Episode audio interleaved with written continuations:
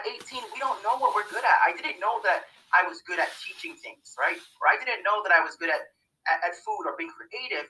But then, you know, you feel obligated at that moment to decide what are you going to do? And why do so many people end up with degrees um, that are not in the field, in the career that they end up with? Is because, like you said, young adults feel or they feel the pressure to decide right away. You know what? Explore different things, you know? Explore you, you, might be good at something that you don't even know yet when you're 17 or 18 so i, I echo what you're saying. Um, try everything especially when you're young. You know do not be afraid to fail. Uh, there's a there's a quote um, that says you know what would you do if you knew you couldn't fail? And um, it, that i'm not sure who said it but it was one of the foundations of the company that i work for. And my ceo wrote that on a shirt, and, and it sticks with me to this very day. What would you attempt if you knew you could not fail? Right? We should treat all of our journeys that way. Just give it a try. If it doesn't work out, hey, let's go back to square one and try again, right? Back to square one and try again. Absolutely. Try and try and try again. And I think it's a real important to drive that home to our young people, man. Just like give it a go. Try and you actually found like so much later, way past 18, that you had a gift not only to teach and communicate, but also to cook. So this is probably the perfect time for us to see. Thank you, Chef G. Kaimana. He's got a bit of a dessert prepared that he wants to share with us today, all the way coming to you right now from the States. So I think he's gonna be set up, he's gonna have camera sort of. What have you got for us, bro? Excited. Yeah. So we're gonna I'm gonna use this dessert term very, very loosely because you can make it into something very sweet. But today we're gonna think a little bit healthy, um, but still amazing, savory, and good. And it's great cold, it's great hot, so it'll fit both of our hemisphere temperatures right now. And I know it's in New Zealand, it's got beautiful weather right now. Here was our first day of snow in Maryland, so it can work either way. So I'm gonna tilt the camera down just a little bit. You're not gonna see me, but you're gonna see my mise en place. And today we're working with a very, very cool um, piece of produce called butternut squash. Right, butternut squash is so versatile. Um, it's a really, really great. It's a great flavor, but really versatile and open to absorbing spices and other flavors you want to add to it. So today we are going to make a coconut butternut squash soup. You can make it sweet, so it's more dessert-like. You can keep it savory, as I'm going to do today. You can have it cold. You can have it hot. So it works all seasons, actually. Um, what I've done is I've done uh, some pre-work. I chopped up some of my uh, butternut squash into cubes, and then I just put them in a pot of water with a little bit of salt, uh, and then I am going to strain that right now. So you're going to see my strainer right here. Why did you choose this recipe? Was it because it was easy, or do you have this around Christmas? Uh, it's both. Uh, actually, it's something that I really created just for the restaurant a couple of weeks ago. Um, and I love the Polynesian aspect of adding the coconut milk to it because it's a very, very unique take. Butternut squash soup is not unique, but the way that we're making it today is with that little, little bit of Polynesian flair by adding coconut milk. So you're going to see here that I have my um, my butternut squash right here. And I'm going to add it to my little, you can do this in a blender. I have like a little mini blender that you can use to make smoothies in. And I'm just going to add about a cup of it right into my um, blender here. So again, it is about a cup or so of some cooked butternut squash. Right. Ah, it smells so great. Okay. Now, to that, I am going to add some coconut milk have some coconut milk right here. And add that in, probably about a half a cup or so. And then I'm going to start by pureeing that. Get it nice and mixed. I have a little blender right here on the side that makes it so easy. So, hey, um, Chef, where, where does Kaimana yeah. come from? I know your name was Dan. Is it Daniel? yeah, yeah. My first name is Daniel. Kaimana came from my mom, and Kaimana in English in Hawaiian means diamond. Kai and mana meaning power and ocean as well. Forgive me for the loud sound, and I get that mixed up. Look at this here. Did you say to me now, that it was snowing this morning? Yeah, it just snowed for the first time um, this season for us. Oh, you're gonna have to give us a little, uh, little uh, show through the window, bro. Later, if you can think of a spot. Yeah, I want to yeah. see what it's like where you live later on. Yeah, absolutely. So now here's where you get to play with the consistency of the soup. If you like a thicker soup, you can um, put a little less coconut milk. If you like it uh, a little bit more loose, then you can put more coconut milk. Really to taste. Now I'm gonna season this with allspice. It's a combination of cloves and cardamom, a little bit of cinnamon in there as well. So I'm just gonna put a little bit of that in here, a couple of pinches, right? I'm gonna give that a nice mix right here in my smoothie cup. And then into my bowl it goes. This really nice bowl here. Yeah, yeah. It's looking Christmassy now. Right? And look at this. Yes. Now, for a nice garnish, I have a little bit of parsley. Set that right there. Some pecans right on top. And then for a little bit of spice, I like a little bit Pecan, of pecan, pecan. Tons of pecans. Yep. For a little bit of spice, I have some chili oil, homemade chili oil to go right over the top. And then I'm gonna hold this up to the camera. Look how quick that was. I mean, the longest it takes is to cut your to cut up your butternut squash and then boil it. Is that it? And then here, back up again, is that soup. Let's see. Let's get a picture of it. There we go. Oh, Yum. Yum, yum, yum. Yeah, I'm gonna give it I a want- taste. Yeah, taste it. Of course, must.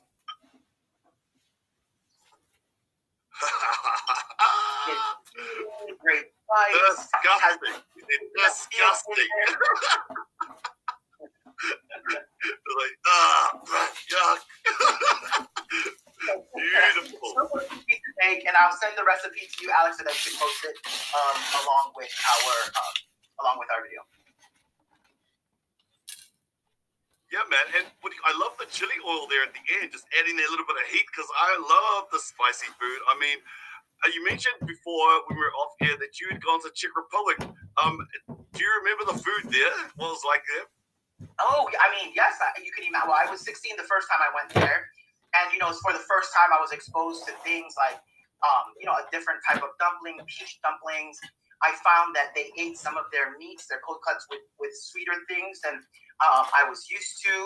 Um, but lots of sauerkraut, just like they do in Germany. So a lot of pickled cabbage and things like that. Um, lots of heavier gravy, food, things like that, and stews.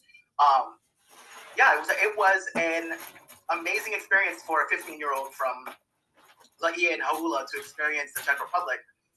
The amazing thing, and I had a wonderful host family there.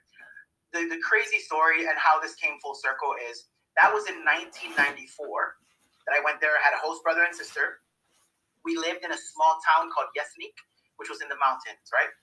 Um, fast forward to not last, yeah, 2000 and I think it was 2019, if I'm not mistaken. Yeah, I think last year I was a featured um, speaker at a um, at a tech conference there, um, doing a cellular agriculture, um, basically self-grown chicken. And um, I was invited to speak at this conference, and my host brother was who has a career in IT was speaking at that same conference, and that's 20. I mean, what from 1994 to 2019, 25 years later, I got to reconnect with my host brother and my host mother, and it was such an incredible full circle thing in my life. It was amazing.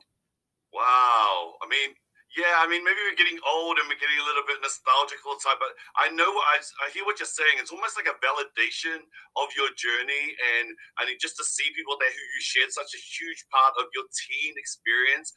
I mean, I remember going to the airport to drop my cousin off. She was going on a uh, exchange from New Zealand over to the States. And, you know, I look at her life now and she shared how those experiences and, and for back then, it was the early 80s when she went, and it was like unheard. It was still like big for any teen to go overseas, but for a Samoan to be allowed to go overseas, to go and live away from home, experience. I mean, Yeah, it would have been so huge. I mean, sorry, I was going to talk about the soup, but now that you've continued on, this is awesome. I mean, what was that experience like? I mean, what did you guys talk about? I mean, did you guys review about what it was like as teens growing up and how far you had come? I'd love you to yeah. tell a little bit about that for a moment. Uh, I, I, mean, absolutely. I mean, first of all, when I saw my host mother, you know, here's first of all, when I first went to the Czech to the Czech Republic, you have to realize I, I had never really been outside of uh, the country at that point, except for like a marching band trip to Japan.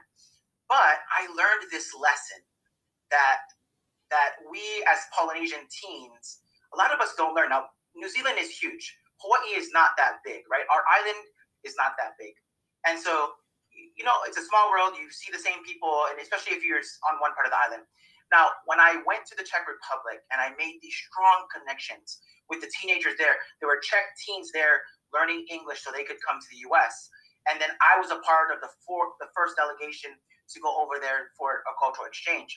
Now, when it was time to come home, Alex, I did not. I, I had connected and shared so much of my life and and my culture with these people, and I felt the same way, right?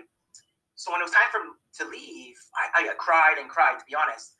And as I was walking to the train station to go, one of the biggest lessons I learned in my life I realized in that moment that there are people you are going to come in contact with in your life. There are people you're going to care about, that you're going to endure this amazing exchange and connection with, and then come to the realization that you might never see them for the rest of your life. And it wasn't until I was so far away from home that I realized 99% of these people I will never see in my life. They've given so much of themselves, I've given so much of myself, and this will be it. So for that realization to happen in that moment when I was 15 years old, it was probably something that we don't think people don't think about. We don't think about that in Hawaii because it's so small. You never think you're never going to see somebody. So I learned that lesson on my own with nobody around except for me and my tears. So it was an incredible lesson to learn, though. And now I navigate life. You, you cannot hold back giving of yourself and making those connections even if you think you might not see them again. Now, as luck would have it, and my crazy life would have it, how serendipitous is it, is sometimes. I got to reconnect with my host mother. I got to hang out with my host brother, take them to dinner, and and just talk back and be nostalgic about the experience that they had hosting a Hawaiian, right? You know, and then the, the experience I had learning about a whole new culture. So it was a long yeah. way that I had, but um, yeah, it was incredible. Yeah, and it would be it's always interesting. I love meeting people later, even on this platform, like talking to old high school mates. It's almost because you're much more older and you're a little bit wiser and you can take the hits. It's so funny talking to each other and the things you can laugh at yourself and each other that if you're 17, 16, you would just be like, you know, all hurt and you know, it's, it's so it's so real, the feels. But you know, it's nice to reconnect in that way and realize that, you know, you're both on a journey and we talk a lot about journey here in this place. And what I see with you is that you've really like taken the bull by the horns, is a saying that I, I um, heard. And one thing that what you just mentioned was I picked up a saying which was a season, a reason, and a lifetime, and that was was explanation for uh, relationships and and how you see the world. Because we talk a lot about the individual, how it's you, you, you, and which is important. But I always like to contrast that and balance that with, you know, we are our own individual person, and yes, we have that autonomy and right to like grow up, but we actually function within a collective even more so as Pacific people. So we have to connect with people because we're social beings. So we we can't like do our journey alone. And I love what you brought about how you know we never know whether we're going to see those people ever again. So being able to utilize every connection and relationship in a with a positive outlook. So when I meet people and I'm just like the relationships are new, I'm always thinking, oh well, it's either for a season or for a reason or for a lifetime, you know. So it allows you also to relinquish that relationship. Like when it comes to an end, like leaving the Czech Republic, I remember the same thing leaving Samoa recently after being there for like four, four and a half years, and I'd made some good connections there.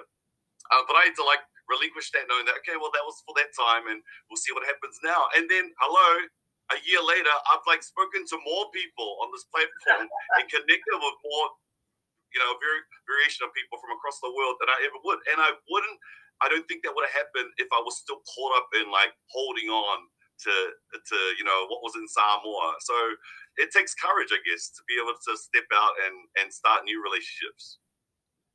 Absolutely, one hundred percent. I totally agree. I wanna I wanna like come back to your time in, in high school. We talked about all the positives, and it's like a nice little glowing sort of review we've overcome. You've been overseas. You come from Hawaii. I mean, hello, Hawaii. Like people like can't, no complaints, no complaints. You can't have any complaints because you live on a tropical island, the tropical island. Um, but the reality is, is that no matter your area code or the geography, being a young person and a teen is still just as difficult within your context as you know it. So I'd love to take a moment just to kind of like, you know, allow you to just um out, you know, unpack and um share with our audience today, who yeah are here to you know enjoy your lovely um recipe I, of the soup, and I'm definitely going to try that because I definitely got coconut cream, and I can buy one of those. Uh, try that. But I mean, what has it been like for you from teen to now? I mean, we we've heard all the highlights share with us some of the more, I guess, the, the challenges, I like to say, the yeah. challenges that you had to face, um, and draw out a few learnings for um, our guests, uh, for our audience. You know, absolutely, right? So, um, like every, every, you know, everyone goes through struggles. I, uh, my parents were very young when I was born. My parents were 14 and 15 years old uh, when I was born, and they had my sister two years later. So my mom was still going through high school, uh, while, when I was born, and so that posed a challenge. And then a week before she would have graduated from high school, she was killed in a car accident by a drunk driver tourist uh, in 1980. So my dad, uh, who was at the time 18 years old, uh, and is now a widower with two kids at such a young age. So you know, you know, you can imagine that it took both my mom's parents and my dad's parents to help raise us while my dad was grieving and finding himself. Um, he did remarry, and then he had more, you know, more children, and I have half siblings um, from another stepmother who raised me. And I think that in itself can pose challenges, right? You're you at you start off at a very young age coming from a blended family, right? And you're navigating that. My stepmom did an amazing job taking care of my sister and I, who you know we weren't her her real children. Um, my stepmom and dad then later divorced, and my dad remarried again and had more children. So our family grew and um, and became more blended and mixed. And uh, you know, I we didn't have the traditional um, we didn't have the traditional upbringing in that sense, right? We are raised by in, in most Polynesian families, we were raised by our uncles and our aunts and our grandparents. Um, but even more so coming from this blended family where my parents were very, very young. And so, you know, I think one of the struggles I had was identity as a kid, sort of watching, um, I'm going to date myself, but, you know, like watching the Brady Bunch and the Partridge, you know, like things or um, Leave It to Beaver, where you, you feel like families are represented, especially back then in the 80s, right? In one way, there's only one template for a successful family and how it should be. And dad comes home and mom has dinner ready, you know? Well, unfortunately, in Hawaii and a lot of um, Polynesian communities, both parents have to work, right? So as I got older, I took on more responsibility to take care of my siblings while my parents were at work or while my father was at work. And so, as Polynesians, and me being the oldest of nine kids, you can imagine that that came with, with its own struggles, right? I was responsible at a young age for the welfare and the well-being of my of my siblings. Uh, later on in life, of course, those types of lessons only can benefit you. But you know, in the moment, I wanted to do things for me. I wanted to get a part-time job after school, but I couldn't do that because I needed to take care of my siblings. I wanted to be in every club and and you know participate in every extracurricular activity, but you know, my priority was to take care of my my siblings or my sister, and um, I think that that might have been one of the bigger challenges as I navigated, and you know, also my my parents come from two um, different religious backgrounds. My mom, my mom's family being Mormon, and my dad's family being non-denominational Christian. And as a as a young person, navigating the line between accepting both of your families and that both of them have great teaching and both of them are you know are good people and, and good hearted without you know listening to one side or the other as a competition i think that was another identity crisis that I faced. And I and I think though it made me a more accepting person, right? Accepting of the non-traditional family, accepting of people come from religious backgrounds that are all different. and we can accept that, right? So I think then it led to my own understanding of inclusivity, of accepting that the world is different. And that led to another big lesson I learned in my life is that you cannot go through life experiencing other cultures and then judging them by the norms of the culture that we grew up with. I think it's an important lesson, right? You can't go to another country and judge them by how you were taught and what was acceptable in your in your upbringing. Um, you have to really be open-minded. And growing up the way that I did, one of the benefits and one of the residual effects of that is being able to understand not everybody does it our way. Not everybody does it the Hawaiian way or the Samoan way or the Chinese way or the Filipino way. They do it a different way. And the different ways is what makes the world this amazing um, place with rich culture and diversity. So, um, yeah, I think those were the lessons learned coming out from losing a mother so young and having to navigate that. And then, you know, navigating the different identities of my family as well. My guest today is executive chef oh, from a modern Hawaiian restaurant in Forster. I hear Uncle's Hawaiian. You're also ambassador for Eat Just, a cutting edge food tech company. And for the past five years, you've been traveling to over 30 countries to advocate for the Just product line, promoting sustainable, delicious, and healthier food products. But hey, just hearing what you've just shared, I know it's amazing. I mean, I love every interview. I must admit, I mean, this is almost, it's not even, it isn't my job, but it's like so fulfilling, like having these interviews because, as I said in the start, it's amazing hearing people's stories because it is, it encourages me. And I'm not even a teen, but I feel empowered through hearing what you've had to come through and overcome and push through. And I just don't even think that I would have been able, well, I believe that I couldn't have been able to handle it. I mean, you and yesterday I had a DJ here, um, Freeman Davy, who I went to high school with, and him and his partner, they're a mixed family. I've had people here who've, um, you know, grown up. I mean, I have a guest next, Daryl, um, tonight. He's like got seven kids, and I was like getting prepped for that, and you just throw it out there at nine. I'm like, what? So, you know, it's sometimes we we think that our unique um, life is sort of like only us, so no one knows. I mean, just hearing what you've shared, losing a parent at such a young age, traveling overseas, such an uh, you know, having to sacrifice your desire to want to be in a part of so many clubs, but having to fulfill your role as an older sibling, having half siblings, all of that. Oh my gosh! I mean, how does a 16 year old you know, process that? I mean, you've talked about even being in in dual religion and belief systems. I mean, what were the core I guess, values or foundations, cornerstones that got you through? If you had to, like, I don't know, make a list of two or three things that you think, nah, look back hindsight, what were, you know, was it a sense of self? Was it your self talk? Was it men- mentorship? Was it, you know, finding your passion? These are things that other guests have mentioned.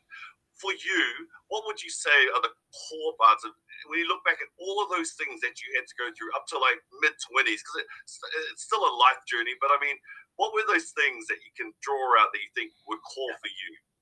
Yeah, absolutely. So we, we have this saying in Olelo Hawaii or in the Hawaiian language, uh, which it means, uh, literally, it means not all knowledge resides in one school, right? So if we kind of unpack that and, and what it's trying to say is you can learn from multiple sources, right? Not not I mean that applies to my family coming from dual religions, right? Not all knowledge is in one place, essentially. So more open-minded you can be. And that has been a mantra of mine since I started learning Hawaiian culture and hula and all the way to even taking it into my into my cooking career because I did not go to culinary school. I didn't go to formal school, right? I learned outside with my grandpa in the umu, right? I learned inside with my grandma on the stove. I learned with my dad fishing at the ocean and cooking on the beach. I learned with my aunt baking in the oven. So my school was different than the traditional path of, you know, going to culinary school, working on the line, working the grill, commis, all of the, you know, it's a different path. But again, not all knowledge rely, resides in one school, right? So our paths can be unique and they don't make them less of a path because learning comes in so many modalities. right? Uh, and that, that definitely is number one. I think the most, the underlying lesson learned from my family, and I think this is true with a lot of Polynesian cultures, is um, putting others' needs before your own, putting other people first. It's it's the crux of the aloha spirit. Uh, it's the foundation in which our cultures are built upon. Is looking out for your fellow man, putting um, putting others first. And so I would think that you know that has helped me navigate um, to where I am today. A couple of the tools yeah, like just getting out of your own head. Like I think it's probably the easiest, quickest lesson. I do not mean this in a negative way, but when you're a teen and when you're a young person, of course, understandably, it's a lot of time in your head, sitting at home, listening to music, but you're just the brain is constantly like putting up all these signs and asking these questions, and they're always about you and how do you look, how do you feel, you know, what, and acceptance of those around you and I what I do love about um, many cultures, collective cultures, is like drawing like removing the I so much and having an outward perspective and others focus and getting out of your own head because you get yourself into trouble and you know it's a fine balance. Like yes you need to be like putting yourself first, aspiring and, and, and confidence to do what you want to do and knowing when it, but you also need to know when it becomes, I guess, that line of when it's unhealthy and when you're like, now you're actually, it's becoming a, you know, a negative or it's holding you back or preventing you from a new and positive thing. So another great point that you've got like unpacked for our young people to consider and also for parents, because I think these little interviews remind us about, oh, that's right, I was like that. Actually, I didn't have it together. Like sometimes as a parent, you're thinking like, oh my gosh, why did why does my son or my daughter do this? And we had a hello just for a moment, like so many times when I'm talking to my friends, like, bro, you're exactly like your son, man. What are you talking about? Like, take it easy, you know? And he's like trying to like make his son this perfect, not perfect, but protect them and want to take all these positive. But we need to remember what it's actually like. So it's hard work. It's not easy. Um, but these sort of chats really do help. Now, I mentioned just before about you being an ambassador for um, Just Eats, which is like sounds really like you know you're trying to take the joy out of my Christmas season. Um, you know, sustainable, healthy. You know, but all the chefs have mentioned thus far, including Jesse and Charles, about you know eating a little bit of fat's okay, eating in moderation, healthy food. I mean, why are you an ambassador for this, and and how is it? How is how has food um, sort of evolved for you from you know we kind of like this is what we eat. We've always eaten this and changing that mindset i mean yeah so yeah share a little bit about food and i guess that that healthy aspect i think we need to talk about that. Yeah right absolutely yeah so i've been working for eat just about five years now uh, and and the, the foundation is basically that healthy sustainable food that's good for the planet should be accessible to everyone no matter what your economic position is. You should, you know, healthy, good food should be affordable and should taste good. And I and I think that's important. You know, as Polynesians, uh, a lot we, we eat a lot of processed food, a lot of spam and and pisupo and corned beef and things like that. And you know, like you said, everything in moderation. Can you have that once in a while? Yeah, but can we add more things into our diet? And can we teach this next generation that um, comfort food uh, can be healthy. So, you know, when I fall back on comfort food, that, that's the food, you know, that my my mom or my grandma would make when I'm sad or something that reminds me of home, you know, we, we probably think of that not the most healthiest things, right? Mine would be like pork and beans with spam or or sardines out of the can. You know, it's great to have once in a while, but imagine if we taught our next generation, you know, that the, the comfort food that they fall back on was something, you know, like a delicious piece of fruit that we did a little something to and added some spice and sauce here. And that was the thing that they craved when they're having a bad day. That in itself could change um, just the way that we eat. You know, as as the underdeveloped world becomes more developed, the demand for premium meats and um, and and premium foods is going to go up. And you know, we don't we have to take care of our planet at the same time as we're eating from it.